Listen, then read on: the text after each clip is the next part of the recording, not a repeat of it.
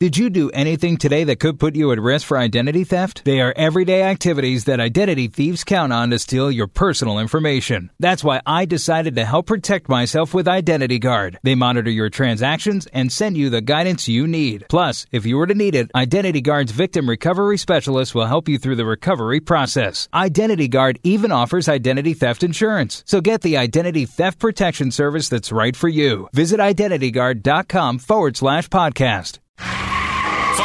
Fox in the fast lane. The Monster Energy Cup Series heads to Michigan for a race weekend honoring Dad. The Firekeepers Casino 400 at Michigan International Speedway takes place on Father's Day. Drivers are talking Dad heading into Sunday's race, including Ryan Blaney, who says what his father, former NASCAR driver Dave Blaney, means to him. He's my hero for sure, and, and he'll always be the the greatest race car driver in my mind, and uh, the one who got everything started for me and who helped me along the way. And we really wouldn't be anywhere without him. Blaney, fresh off a win at Pocono last weekend, will try for another checkered flag Sunday as his owners, the Wood brothers, look for their 100th Cup win.